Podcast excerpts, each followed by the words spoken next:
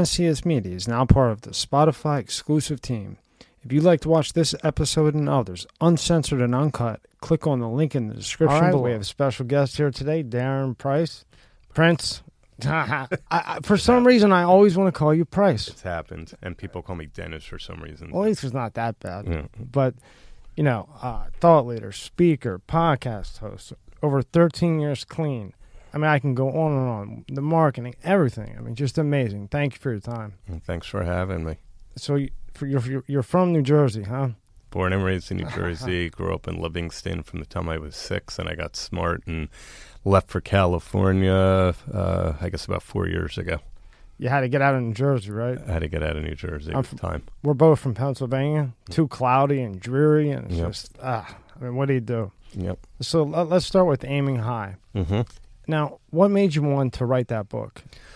My dad passed away in 2017, and for years he was on me about writing a book about, you know, my experiences with the iconic athletes and celebrities I represent, mainly Muhammad Ali and Joe Frazier, that we were able to have the blessing of being a part of, getting those two, you know, regal icons to reunite before the 2000 NBA All-Star Game. Me and my dear friend Harlan Warner, who represented Ali and brought me in on the Ali side in 95, and then I started working with Joe, and we made it happen. I just said, Dad, you know, it's a private moment, you know. It's not something they ever wanted to, you know, share with the world. And when he passed, I started getting all these just incredible signs. At that point, I had about 8.5 years sober, and just by chance, I met my publisher, Anna David, on Instagram. Was in LA. I went to meet with her. We start talking like we're talking now, and she goes, "Your story is incredible. Your passion." She's like, "The way you speak about recovery, and you're so humble about what you've built as a career." She goes, "Why don't you write a book for my publishing company?" And I was like, "I didn't even know you had one." And she was also in recovery. And she goes, "What you need to do is take people on the journey of the hell of 24 years of drug addiction to the beauty of, at that time, almost 10 years in recovery, and make the celebrity stuff a fly on the wall." And that was it. And I said, that's it. That's the hook. And it took. And you did it here. And you got it in Kindle, audiobook, hardcover. I mean, there's no way you can't not listen. There's a way to get to the book. Yeah. And when I was reading it, because I like to read it like the old school newspaper. Exactly. I had to really like check, is this really Darren? Mm-hmm. Is this Darren? You know, because in the beginning, you know, it's talking about you growing up. You know, you're 14. You're going to you know, I went to card shows. Yep. What gave you the idea to start vending or shipping, or how'd you do that at 14? So I had I don't know if it's the right wording, but I guess I had a little bit of a side hustle where, by the time all my boys were 13 and 14, cards became kind of like corny and not cool anymore and out of style. And I had 4 different odd jobs. I was squeezing orange juice at a supermarket. I was a busboy at a diner. I was working a stock room at a sneaker store. And I was working at Calabria's Pizzeria in Livingston. And I just took all that money and I would buy shoeboxes for my friends of cards. On top of it, the ones that did collect, they loved like the Don Mattinglys, the Roger Clemens, the General Strawberries, the Kirby Puckets, the Tony Gwynns. But back then, there was no Beckett. There was something called CCP, Current Card Price Guide, and it was a newspaper that came once a week. And that was the stock market for the card industry. And I noticed that these older, smelly-looking cards that had players named Mickey Mantle, Joe DiMaggio, Babe Ruth, they had them in their shoeboxes from their grandfathers, their uncles, and their fathers. So I would give them the new ones for the old ones that were worth a ton of money. And I was challenged by an intro to business teacher I'm still close with to this day, Elliot Lovey. And I was a terrible student, but something about business, my dad was an entrepreneur, made me feel comfortable, really was something that I felt I could learn because I was classified with such a severe learning disability. So when he challenged us to all go home and create a business, I already had it in my mind. I just never executed. So he pushed you and gave you the confidence. Yeah. And then maybe you didn't excel in school, but for whatever reason, that interested you, right? And that was it. Then now you're into sports at 14. Yep. And now you're just tearing things apart. And you're working all these jobs. Exactly. While everybody else is going to school, doing whatever. They're all partying at a young age and having house parties on the weekend. And my dad, God bless him, you know, he knew that there was something very different, special about my brain, especially with numbers. I was like a statistical genius. I can tell everybody's batting average, RBIs. I'd read the newspaper, and I noticed when I was in school, if there was a big game at the Yankees, Mets, or something, everybody would be coming to me to verify or fact check. Hey, what did Mattingly do last night? Prince, we got to ask Prince, and it made me feel good about myself. Prince, you would have been the best bookie ever. Yeah, I know. I mean, you would have been the best earner ever. You would have been captain in no time. This episode is brought to you by Fiji. More than just water. This is not just rock. It's ancient volcanic rock that filters tropical rain, giving it double the electrolytes and its signature soft, smooth taste. It's not just water, it's Fiji water.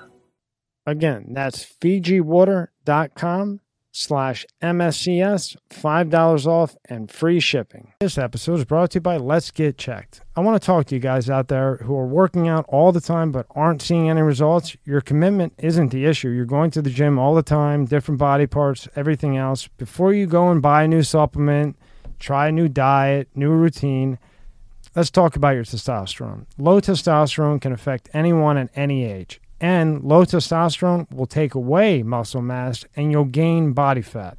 So let's talk about today's sponsor, Let's Get Checked. They're the worldwide leader at home testing kits. You order the testing kit, it's delivered right to your house, discreet packaging, next day delivery. You send it back. Once it arrives in the laboratory, your results will be available in 2 to 5 days on your secure online account. So if you want to test your testosterone levels without leaving your home, visit TRY.LGC.com/MSCS and use the code MSCS at checkout and get 30% off. The link is in the description at the top. Yeah, you ain't kidding. And so I told my dad, I'm like, look, I got to create this business. I need insurance. And he thought I was a little nuts. He goes, for your cards? And I said, yeah. I said, I need about 8 or 9. And he goes, all right, I'll call homeowners in the morning in case we ever have a flood. I'll get you $1,000 worth of insurance. And I said, no, Dad, 8 or 9,000. So now his head is spinning. How does this 14-year-old son have 8 or 9 grand worth of cards? We sat down. He goes, where can you sell them? I said, it's funny you should ask. I ran back upstairs, grabbed this big newspaper ad like this big. And 2 weeks later at the Holiday Inn in Livingston, there was a card show. For $20, I was able to get a table, and I worked every day after school on having the perfect display cases. I invested in the beautiful cases, like the gold ones, the silver ones. He owns a typesetting and design company and a mail order coupon company, and he let me, his typesetters, design the most perfect sign. So I knew that I was going to have the most beautiful 6-foot display. Oh, you had every angle it could be. You had. Yep. Their parents that were entrepreneurs like crazy. Mm-hmm. They supported you. Mm-hmm. Then they had their own way of winning and negotiating. Then you had your way, too. I mean, you were just set to go boom. Yeah, yeah. And then you took off. And then pull up his book again. Because you see, when you look, you think of, you know all these celebrities. But that story you just told, you would never think that. No. You know, and that's what's so amazing about this book. And how did you get Magic Johnson involved in this? So after the baseball card business blew up, I sold it, blew up for the better. I sold that company, Prince of Cards, in 1989, and I got involved in booking autograph signings. And to me, that was just cool, sexy, fun. You're getting to hang out with all these great, celebrities and network and schmooze. And I built that business up. But Magic, Joe Frazier, Chevy Chase, who else was there? I think Larry Bird at the time. They were all booking their autograph signings through us. And without getting into it in the book, I got into a little bit of legal trouble, probably around 94, 95. That basically was like one of those moments in life where, like Magic said, you're going to make a lemonade out of lemons. And my dad, again, we were in Alaska fly fishing. I took like the last $3,000 I had to my name, and he was an old school Jewish guy. I didn't want me spending the money, but I knew this was a trip that we needed. And literally out on the stream fly fishing, and he looked over at me and said, what's your next move? You're going to go back into the business? You want to do cards again? You want to do the memorabilia signings? I said, Dad, you know what? I didn't know the word was haters at the time. I'm like, you know what? It's just life is funny. When you're on top, everybody wants to be there, but you find out who your real friends are when you're struggling. Isn't that funny, right? And well, when you have everything, everybody wants to hang. Everybody wants to be around you. And then when you have a dollar, nobody's around. But then as soon as you get it back again, everybody runs into you. Everybody comes back. And again, the reason I sent my dad to my rescue, because I was like, you know, I think I want to be an agent, Dad, but I just don't have 8 years to go to law school. And he dropped his fishing pole and he looks over at me. I have this tour guide with us. He goes, law school? What the heck do you need to go to law school for? I go, I thought I need to be a lawyer to be an agent. He goes, Darren, life is about who you know, not what you know. There's not an entertainment and lawyer in Hollywood, in New York City, anywhere on this earth that wouldn't kill for your connections. Your dad's a beast. Yep. Yeah. And that was it. He goes, why don't you talk to Magic? He knows about making mistakes. It was a few years after the HIV announcement. And I bet he might consider letting you represent him. And it was a month later, I was in Michigan with him, and we had to talk. And he told me words that changed my life forever. He's like, I'm going to give you 2 years to become my agent, but if you don't use me to knock down every door to bring in all the celebrities you can to the agency, I'm going to fire you before the contract is up, because life is not about how successful I become, Darren. It's how successful I make you and everybody else around me. It's a domino effect, so remember that. And look at Magic. Look at what he's got. Yeah. He's got everything. Yeah, he's the man. Now, when you were doing the autographs at about 20, right? You started doing that? Yep. Now, how can you tell? Can you give us 3 tips? So if I look at an autograph and I buy it from you, right? Yeah. What's 3 things to look at that would tell you, that sticks out in your mind, that this is fake, not maybe fake, or this is definitely real? Well, ironically, the ones that I was selling were authenticated by supposedly the holy grail of forensic document experts who was involved in the whole scheme. Oh, okay. Nowadays, you've got JSA, you've got PSA, you've got Beckett, you've got, legit companies that really know what they're doing. Back then, I think it was just a lot more difficult to know, because if a player is signing 200, 300, 400, 500 items, they're all human. Something isn't going to flow right. Something's going to look different. They're going to get writer's cramp. The pen isn't going to, hit the basketball or the baseball or the photo or the jersey right, and it just happens. I just kind of knew from being around all my guys and girls. We had Pamela Anderson too back then. I knew what everything kind of needed to look like to even be close to passing. But, forgeries in any line of work or any industry where they're everywhere. I just remember my dad used to take me and, we would save up to get, a Ken Griffey Jr. card. The 89 Upper Deck. And they'd have 10, 89 Upper Deck, yep. And they'd have 10 of them. Yeah. And everyone looked different. I never thought about what you said. How if he signed 300 of them and he switched pens? Yep. And I have to do this. AJ will kill me. Yeah. I need a story about Pamela Anderson. Oh, my God. I saw AJ yesterday. He came to meet my girlfriend. So, Pam, let me think. So, and then we'll get right back. We were at the Tyson Franz Botha fight. You can actually see me sitting ringside if you're watching that on YouTube. But Chuck Zito, me, Chuck, Natalie Rattano, our co-star from VIP, came with us, and she was actually a closet sports fan, really. And Muhammad Ali was there, and she knew that I worked with him, and it was just so difficult to get over to the other side of the room because it was just such a celebrity frenzy, and she was always just bombarded. She was the Marilyn Monroe of the generation back then, and it was funny because she's like, you know what? I don't want to bother him. He looks a little, sluggish, and it's kind of hard to get over there, and it's okay. Let's just go to the after party, and if you can get me a signed photo, that would be amazing. So at the time I got it, I got her a signed photo. I used to get her and Tommy Lee signed stuff from Magic, and they loved it. I thought Tommy Lee was the coolest guy in the world. Yeah, Tommy was a good dude. I've watched part of that docu-series, and a lot of inaccuracies, I would say, because they were really, really good people. Yeah, really good people. It's like they always have to exaggerate it for the ratings. Yep. But to me, they looked like the happiest relationship in Hollywood. Yep. And then that stupid video came out, and he went to every little place in the world and finally found a little closet, I guess, if that's even true, to do anything. Yep. So now you're 20, so now you kind of get bored with the autographs because you want to be an agent. Yeah. So then what happens? So the agency started in, I'd say, about 1995. That's when I had that talk with Magic. And, I came out just like a lunatic, just signing everybody up that I booked signings for, and then other people. And everything was about a leverage, one to get to the other, and, starting to build up corporate resources that would say, hey, we want to hire Magic Johnson for a keynote or for this and this promotion. And I'd be like, no, this is this is great, and, you know, we'll get you his quotes and his rates and everything, but why don't you also consider X, Y, and Z? Because I realize that even now more than ever, it's not really about the talent you represent. You got to get in with the brands that are writing the checks. Then you can find any celebrity that you need. Right. Okay. So I knew that that was eventually really going to be the core of the business. It wasn't just about having the Larry Birds and the Magic Johnson and the Hulk Hogans and the Ric Flair and the Joe Fraziers and the Evil Knievels. That I needed to establish the relationships with the brands on a personal level just as well as I do with my celebrities, because people do business with people they like. What's a negotiation tip you could give? Because I've seen how much you negotiated. Yep. I mean, you're one company right now, $200 million. I think that's an old buy. That's an old one. Yeah, humbling. I mean, congratulations. I'm not just money's money. Yeah. Who cares? Yeah. But congratulations. Well, we don't get all of it though, guys. We work on a percentage. Yeah. When I had an engineering firm, we did part of the breakers. Yeah. It had that $400 million thing. Yeah. Well, after you pay everybody, believe me, there's not even $1 million left. Yeah.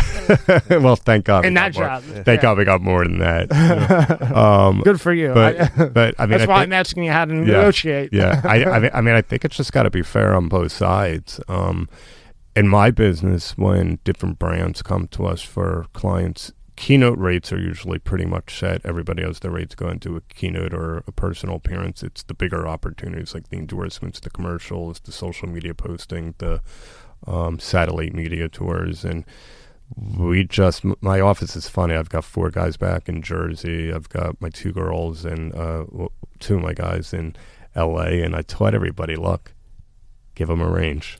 Can you pull up Prince Marketing? Yeah. I said, give them it's a real range. Simple. Give them it's range. Not going to be as low as 10,000. But it's not going to be half of it either.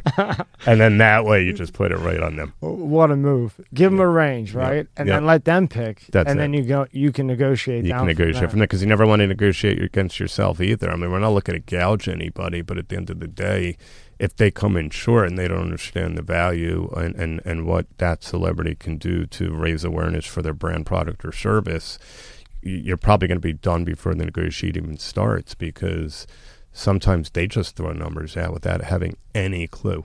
You know what I noticed, like, in this little podcast thing? So say you want, let's just say Jamie Foxx, right? Mm-hmm. Okay.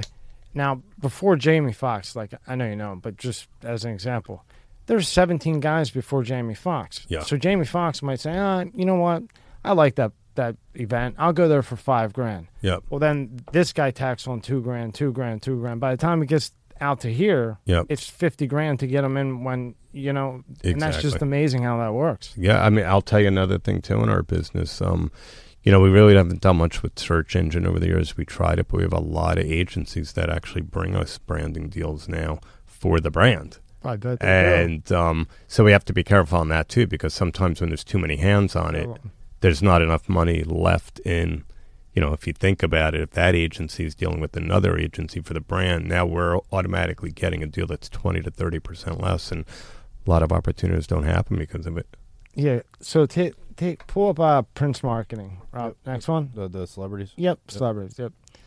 So now you have all these celebrities here. And then when I went to services, go to services, Rob, look at all the stuff that you have.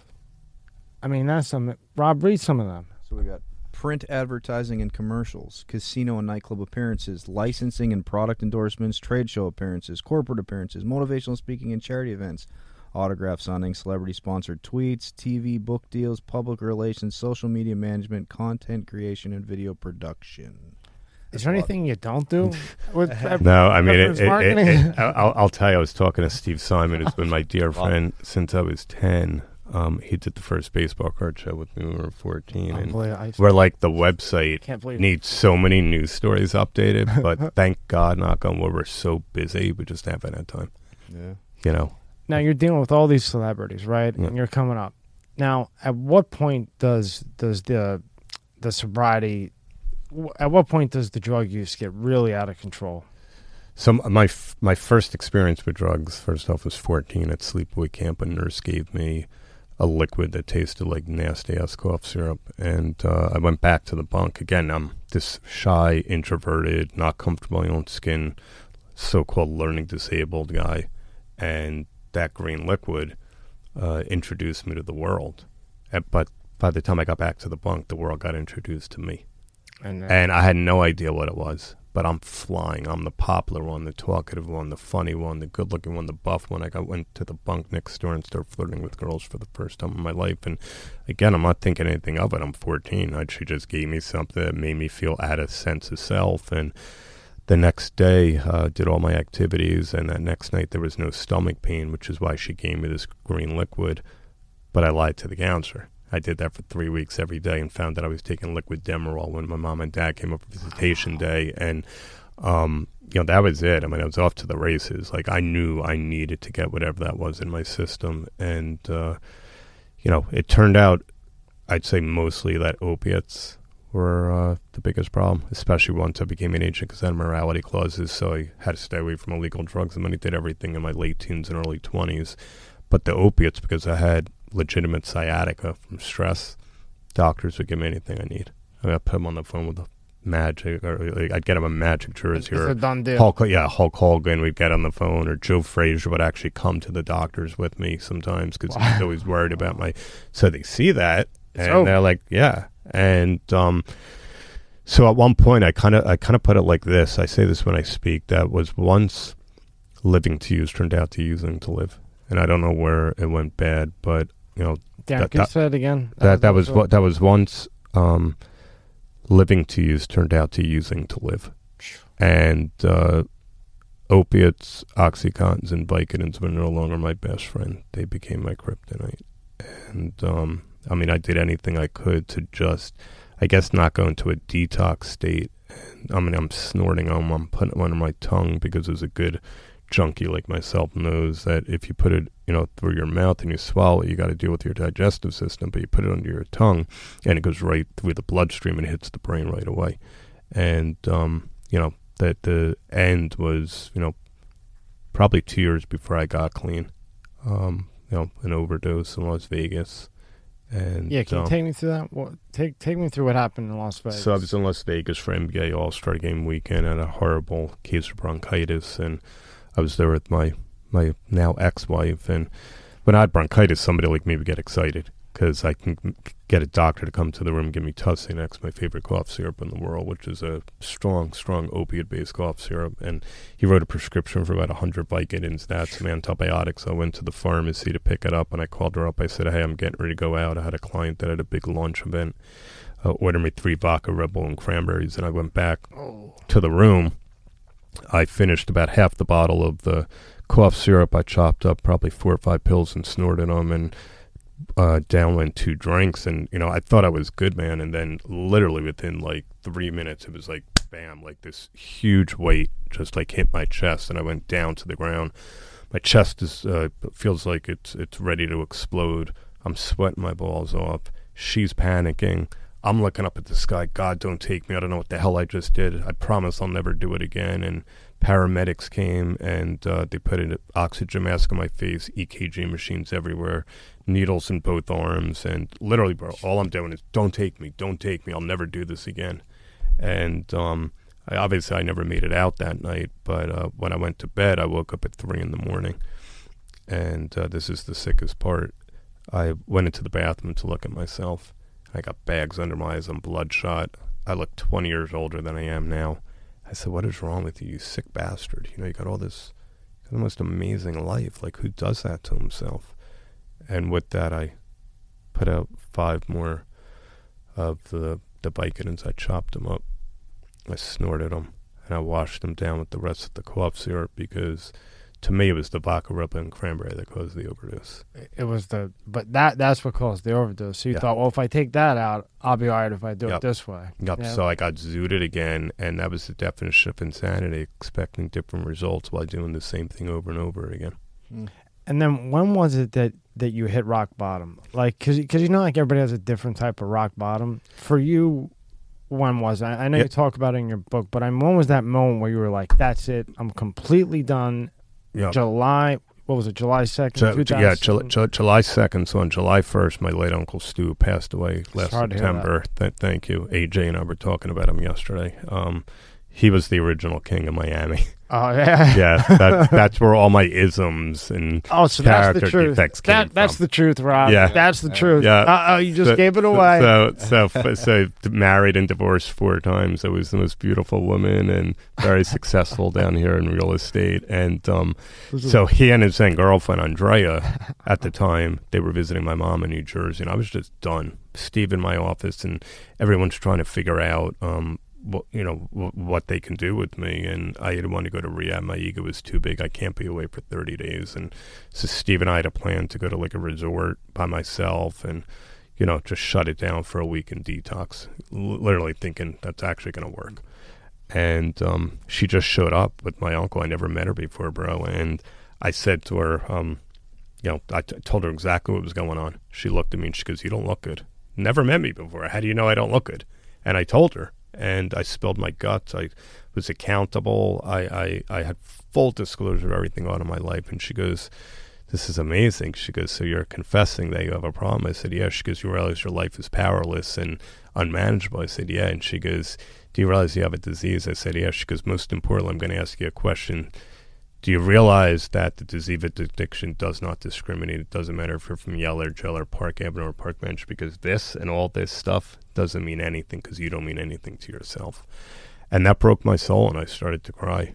And I said, "Yeah." And she goes, "It's okay." She goes, "Or you want to do anything it takes, because I can show you a life behind your wildest dreams, but you got to listen to me about everything."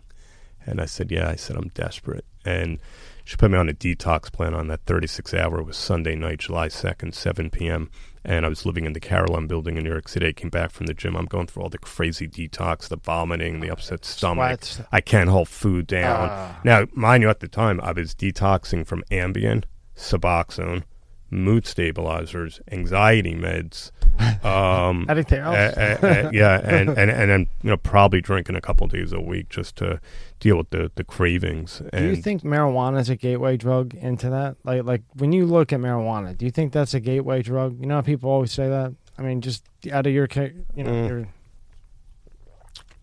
I'll hold the thought on this one. So basically, I had a talk with one of my big recovery advocate brothers yesterday. I've had some mothers upset at me at high school speeches. I have no problem with people if they take it for the purpose that they need to take it.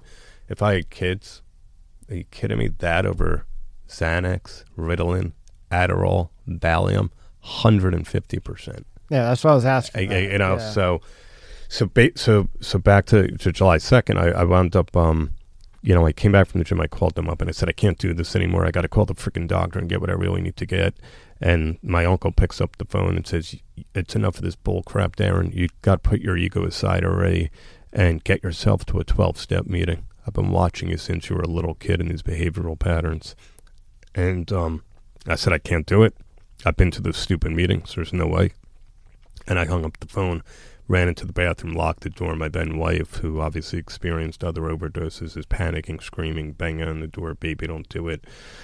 She didn't know if I was going to try to kill myself or overdose, and I'm going through all the medicine bottles to find a couple non-narcotic anxiety pills to help with the cravings, and out came 2 Vicodins out of one of the bottles, which was shocking because we knew we cleaned every medicine cabinet out. Like, we checked it 2-3 times when Andrea said, "You can't have any opiates in the house."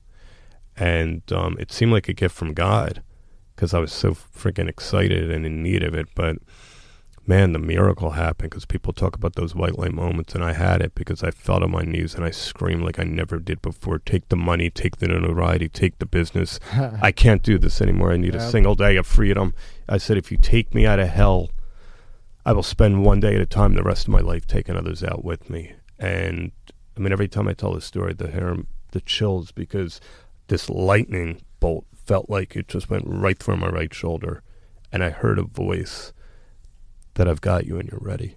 And I stood up, and it wasn't me, and this hand had those Vicodins and went right in the toilet, and I flushed it. I went right to a computer. I found a 12-step meeting. There was no Uber back then in a church in the upper 80s. on this gorgeous summer night. I'm sitting in this taxi looking up at the sky of July 2nd at about 7:30 at night, and I said, holy crap, for the first time in my life, I wanted to stay sober more than I wanted to ever get high. And I walked into this church basement, bro, with about 150, 200 addicts and alcoholics who were all once of a hopeless state of mind, and the leader said, is anybody new coming back or at risk of relapse? I believe it was God that lifted my hand, because this hand went right up. And I said, my name is Darren. I'm sick. I'm suffering. I've got a great life, and I don't know why I keep doing this to myself. I don't want to live anymore, and I'm hoping you guys can help me. And it was incredible, because I stepped out of the imposter syndrome for the first time in my life. The so-called super agent was a fraud. And I heard people say things that just blew me away. I had about a dozen spiritual brothers and sisters that never met me came over. They gave me a hug. They gave me support. They said it's easier to stay in these rooms than it is to come back. If you want what we have, then do what we do. Take the cotton out of your ears, put it in your mouth. And then they said, we're going to love you before you ever learn how to love yourself. And you're going to get through this. And I felt something I never felt in my life with another group of humans called connection. It wasn't from Magic, respectfully, or Hulk or Joe or anybody. But these people were sharing during that hour, and I heard myself in almost every single one of them. And now my addiction became meetings, because I knew it was life and death. I knew that. I heard from my eventual sponsor, Steve DeLaval, I love so much, he just celebrated, I think, 36 years, wow, that this has to come first. Nothing comes before it. You saw what I had to do to my schedule to get here today, because I know we're going to help at least one person. Yeah. And, you know, you have to put the same effort and energy into your recovery they put into using. Because I know if it was 1 o'clock in the morning and there was a blizzard out and the pharmacy was open, but you better believe I'm going to get out of my house and get there. It doesn't matter what you have to do. And get there. Or back in the illegal partying days, I'm going to go get, you know, whatever I need to get for me and my boys to freaking party our ass off during a snowstorm. I mean, I did it. I lived it. And so all these little nuggets I kind of took with me, and I learned about the 5 A's, attitude adjustment, accountability, action, and acceptance. And I rolled them up in a ball and put them into my heart and my soul. And slowly but surely, I worked on the steps, and one day at a time, this guy started to become whole. This guy started to go back into a time machine to reconnect with why I felt inadequate, why I didn't have the courage to speak up, what would I have done differently?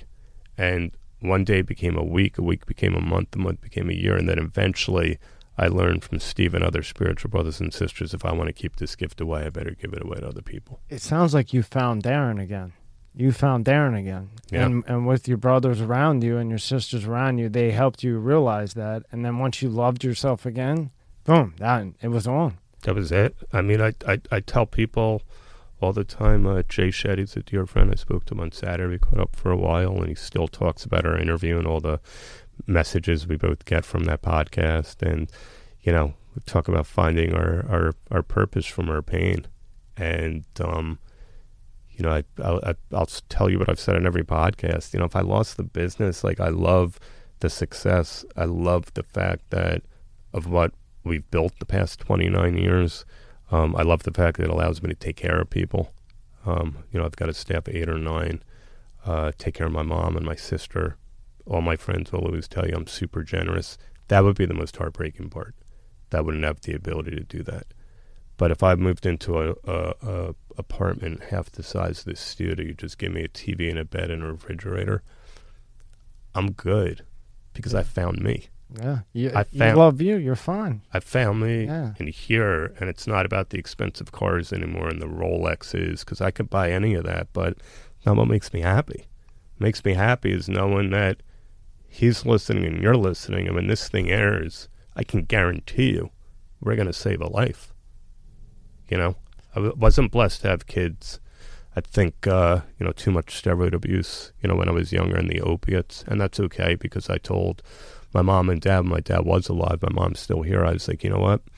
I said, I think God's calling for me is to help save other mommy and daddy's kids. It certainly does seem like it. With this gift that he gave me. And Darren, when you were in your addiction, it's in the book and it's important and it relates to something. You were hanging out with Dennis Rodman, And Dennis Rodman was sober. Yeah. But you weren't. Nope. And you kept, what were you hiding it from him? Yeah, I was hiding. I mean, he always knew there was an issue with the pills. His was drinking. And I didn't want to hear it from him. I remember, you know, we're on a plane ride back from the UK. We did Celebrity Big Brother. We pulled an all-nighter at Stringfellas. And I literally, I'm not even kidding, I think he was drinking ginger ale. And he had to wake me up in the morning. And ironically, we just got on the plane. And who's two aisles still left us? Muhammad Ali and his wife Lonnie. It was just crazy. We're like, yeah, then it's like, you know, always loved being around him. And he got down on one knee and kind of paid the respect. And Muhammad looks at me like this, like, Dennis is crazy. It was, yeah, I mean, I had a lot of different stories, you know, Hulk, you know, there was times that he told me he was worried about me. Magic and I had a heart-to-heart, you know, a couple of years before it happened, but I hid it from so many people. I mean, to this day, I literally have groups of friends that are like, I had no idea. Like, they see me then and they see me now, and they think there's so many similarities to the personality. Yeah. I was like, that's okay, because I had imposter syndrome. It's in here and in here that I know. I had a job. The 180 that I've done. I was just like you. I had a job before. And I had work at T-Mobile. I had lost everything. You know, I had everything, the cars, the whole nine. And that's when I realized, who cares about all that stuff? I was working at T-Mobile. So I started drinking alcohol, and I was drinking at work. Now, vodka, right? Yeah. Nobody, now everybody's around me. Yeah. Now they know I'm drinking. I'm hiding it. You know, when they're not looking, I'm putting it in the cell phone thing, and I'm quick drinking it. And I keep telling myself, they don't know. They don't know. And they're like, hey, look, we're worried about you. We're worried about you. Yeah. You know, and that, it can happen to anybody. Of course. And that's just, it's crazy. And when you sit there and you actually believe that these people don't know, like you lie to yourself enough to believe that in your situation and mine, I have a fifth of vodka, cheap Vladimir vodka for $5. Yeah. And I think that the guy that's standing right next to me and the customer across from me can't smell the vodka. And I actually believe it because I have a min in. Yep. Yeah. No, of course. That's typical for, you know, somebody with alcohol dependency, 100%.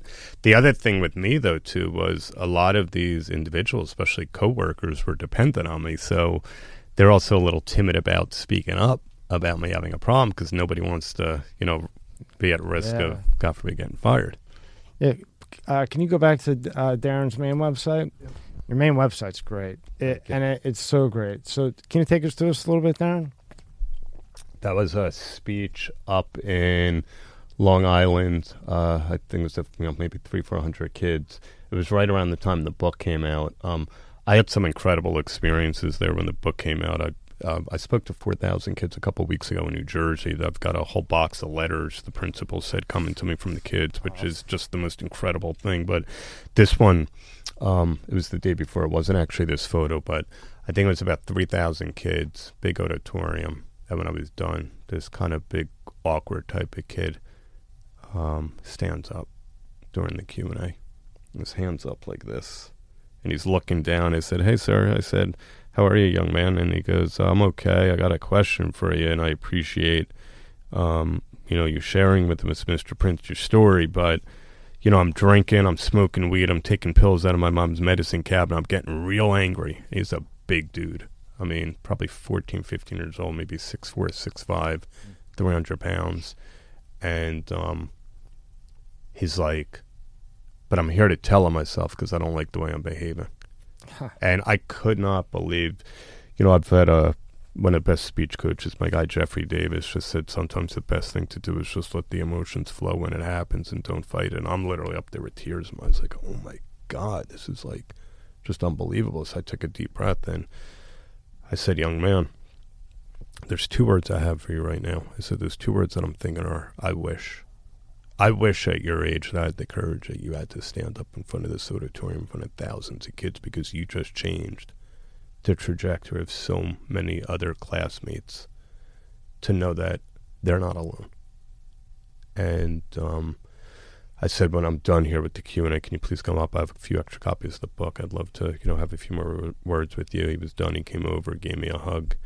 The next day I get a call from the principal and said, that was magical, that individual lost his dad 6 months ago. Oh. I lost my dad a year earlier. That individual has a severe learning disability. Unbelievable. He identified with your story. He's like, the mother said she's never seen him read a book. When she went to wake him up for school this morning, the bedroom light was on all night. The book was open on his chest to the last 5 or 10 pages. So he was basically you as when you were a kid. Yep. Wow. What a connection, huh? Mm-hmm. And in this big world of millions and millions of people. That's amazing. I mean, I call those my God shots, my GMCs, my God-managed coincidences, because that's the thing that never gets old. I mean, you know, business is great and we love the excitement of it, but you can't put a price on that. What was the first biggest thing that happened that you said, I'm going to go start speaking? Well, I was asked. 2015, the New Jersey Mental Health Association actually emailed the rehab Turning Point that was on the board of advisors, and they asked if I would be the honoree for mental health, their mental health gala. And it was funny because I didn't even know where that speech is, but I knew nothing about speaking. I just winged it, and I'm sure it was complete crap. The first real one was Turning Point when they honored me for the first annual Hope and Recovery Award, and thank you. And my dad was already gone at that point, and I being around some of the greatest goats of all time in their sport, I remember Joe Montana in a keynote I booked for him one time said that Bill Walsh taught them, if you fail to prepare, prepare to fail. Oh. And that was the 49ers MO every season. And 6-7 months, my office was going nuts. I'm literally freaking doing FaceTime with my speech coach. I'm in and out of New York City. I'm talking in the shower. I'm talking by myself. I'm watching body language because, I realized that, this with great, as they say, I think of Spider-Man, with great power comes great responsibility. I'm like, I can't go up there and wing this. I got to go up there, and people need to just feel everything through my pores, and I need God to be working through me, because if he could work through me and I'm doing the work he's been wanting me to do, we're going to get to a lot of people that night. And we did. It was just magical. And then I started working with Banning Treatment Centers down here. I think they have 8 properties. My dear friend Joe Tuttle, they have 14 properties now, and I've got my own call center number for people that need treatment. They can't afford it. I also have my own foundation, Aiming High Foundation, where we raise funds to get people into treatment. I mean, these are all the blessings that come of it. Unbelievable. What do we do about mental health? I think that's such a big deal, and I don't think it's addressed correctly here in America. It's not, and I'll tell you, I'm glad you brought it up in that phrase, because this isn't just about addiction. There's always an underlying issue of mental health that causes the self-destructive addictive behavior in addicts and alcoholics. And again, it's the same thing, man. It's speaking up. It's having the courage to understand you're not alone. And if you speak up and get that help you need, it will be the greatest thing you've ever done for yourself. But Darren, how do you speak up? So, you want to speak up, but maybe your girl might find out that, you have a little bit of something wrong, or one of your boys might find out, like, how do you get that when you're speaking to these kids? How do you get them to speak up, whether it's addiction or mental health? And maybe you just need a therapist. Well, it could be a therapist. It could be a guidance counselor, teacher, friend, colleague, sister, brother. There's so many areas on the internet that you can go. If there's somebody that preaches on that, talks about that on Instagram, Twitter, Facebook, Snapchat, TikTok, whatever it is, DM them, send a message. You're going to get through to somebody. Somebody's going to reply. And the strength is asking instead of marinating it until you wind up in hell like I did. Because that's the only thing I would have done differently. My life worked out perfect when I look at it now. But if I had the opportunity to do things differently, I would have spoken up as a teenager and told more teachers and my parents, look, I just don't feel good about myself. I hate coming home after getting a D. I hate coming home and seeing all my friends in all these classes with 50, 60 kids, and I'm in the rooms with 5. How do you get that out of somebody? It destroyed my self-esteem. How do you get that out of somebody? Yeah. Like, how do you get it out? I think that's also why I'm here. Who you are. I think there's so many, just telling these kids, don't be like me. And if you're an adult, a young adult, middle-aged adult, older adult, just knowing that you have these character defects, it's a direct result of you acting out because you have the underlying traumas and unhealing, and it's never too late. It is never too late to address every one of these issues to get the life that you deserve. That's right. It's never too late. And it's never too late. I think if someone like Darren speaks to kids or anyone that's gone through some issue in their life, you want to hear from a person that's gone through something than, you know, your teacher who says, you know, you shouldn't do drugs or you shouldn't do this, and she's never done any of that. Someone who's done it and been there, that's the best person to hear from. Like, powerful. And I know, I appreciate that. Dr. Drew is a good friend of mine, and I've spoken to him about this too. Like, yeah, it's great hearing it from doctors and whatnot, but I lived it. Yeah. I know the thought process. Yeah. You know what I'm saying? Yeah. And, you know, again, doctors, people in the medical field, God bless them. But you need somebody that friggin' went through it. Yeah. You need somebody where these kids can look at what I've accomplished professionally. And, yeah, they get enamored by it. And then when I come out and say, hey, I'm no better than you, this was me. And this does not make me cool. The celebrities and the athletes, what makes me cool and what defines me is my journey from the hell of addiction and recovering with my mental health issues and substance abuse problems. And now I've got the ability to touch the world one day at a time and help save and change lives. That's my legacy. I counted before you came in because I have a mental health issue. I have anxiety really bad, worry wart, used to be called worry wart. I went to 41 different therapists. 41. Because they walk in, how you doing, Tom? How you doing? As soon as I hear how you doing, I'm out. The 42nd one came in, and excuse my language, what the fuck are you doing wearing that gold chain with that gold watch? How are you going to start a business like that? And I said, you know what? This is my guy. That's your guy.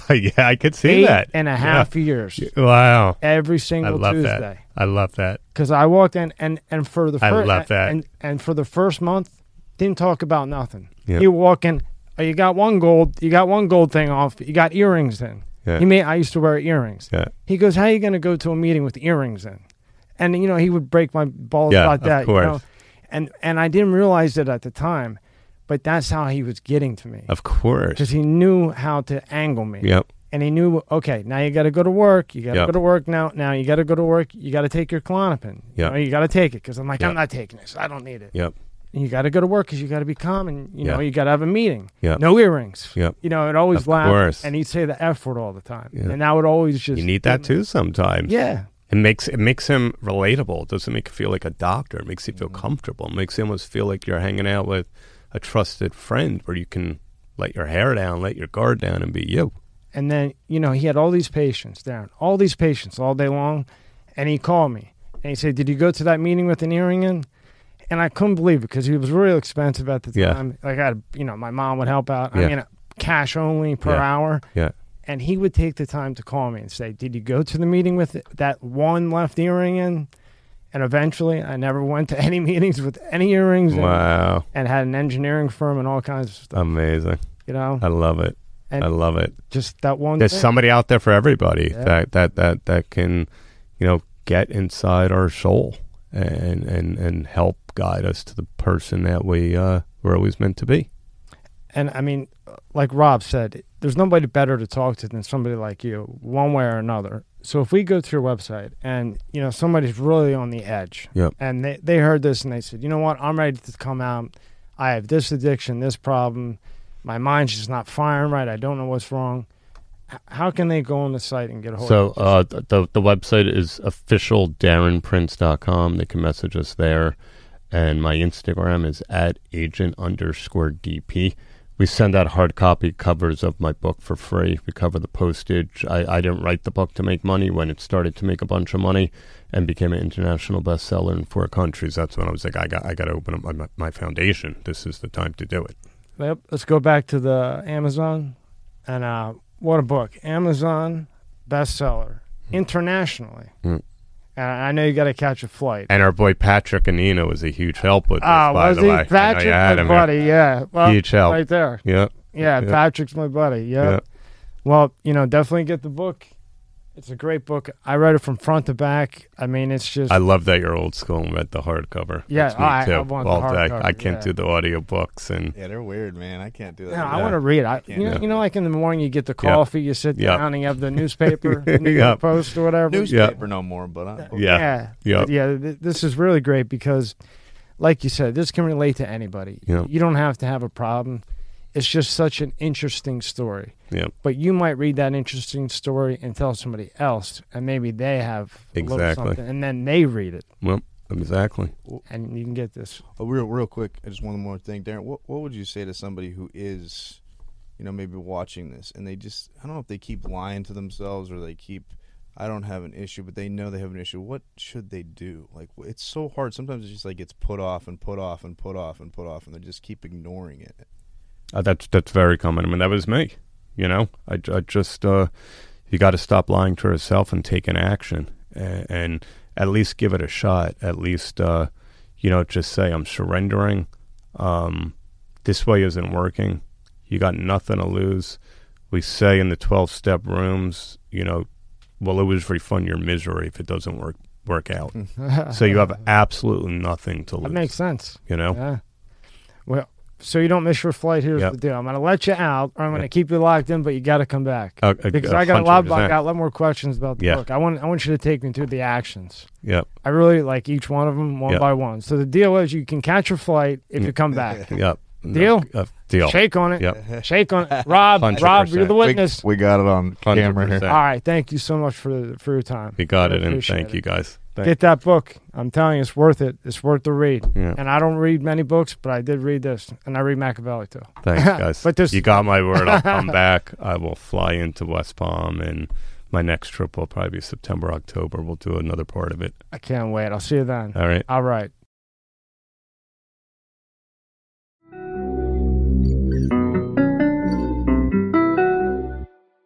If you have never watched a video feed podcast on Spotify before, a settings pop-up box will pop up. Tap on settings, turn data saver off, go back to the episode, hit play. You'll never have to do this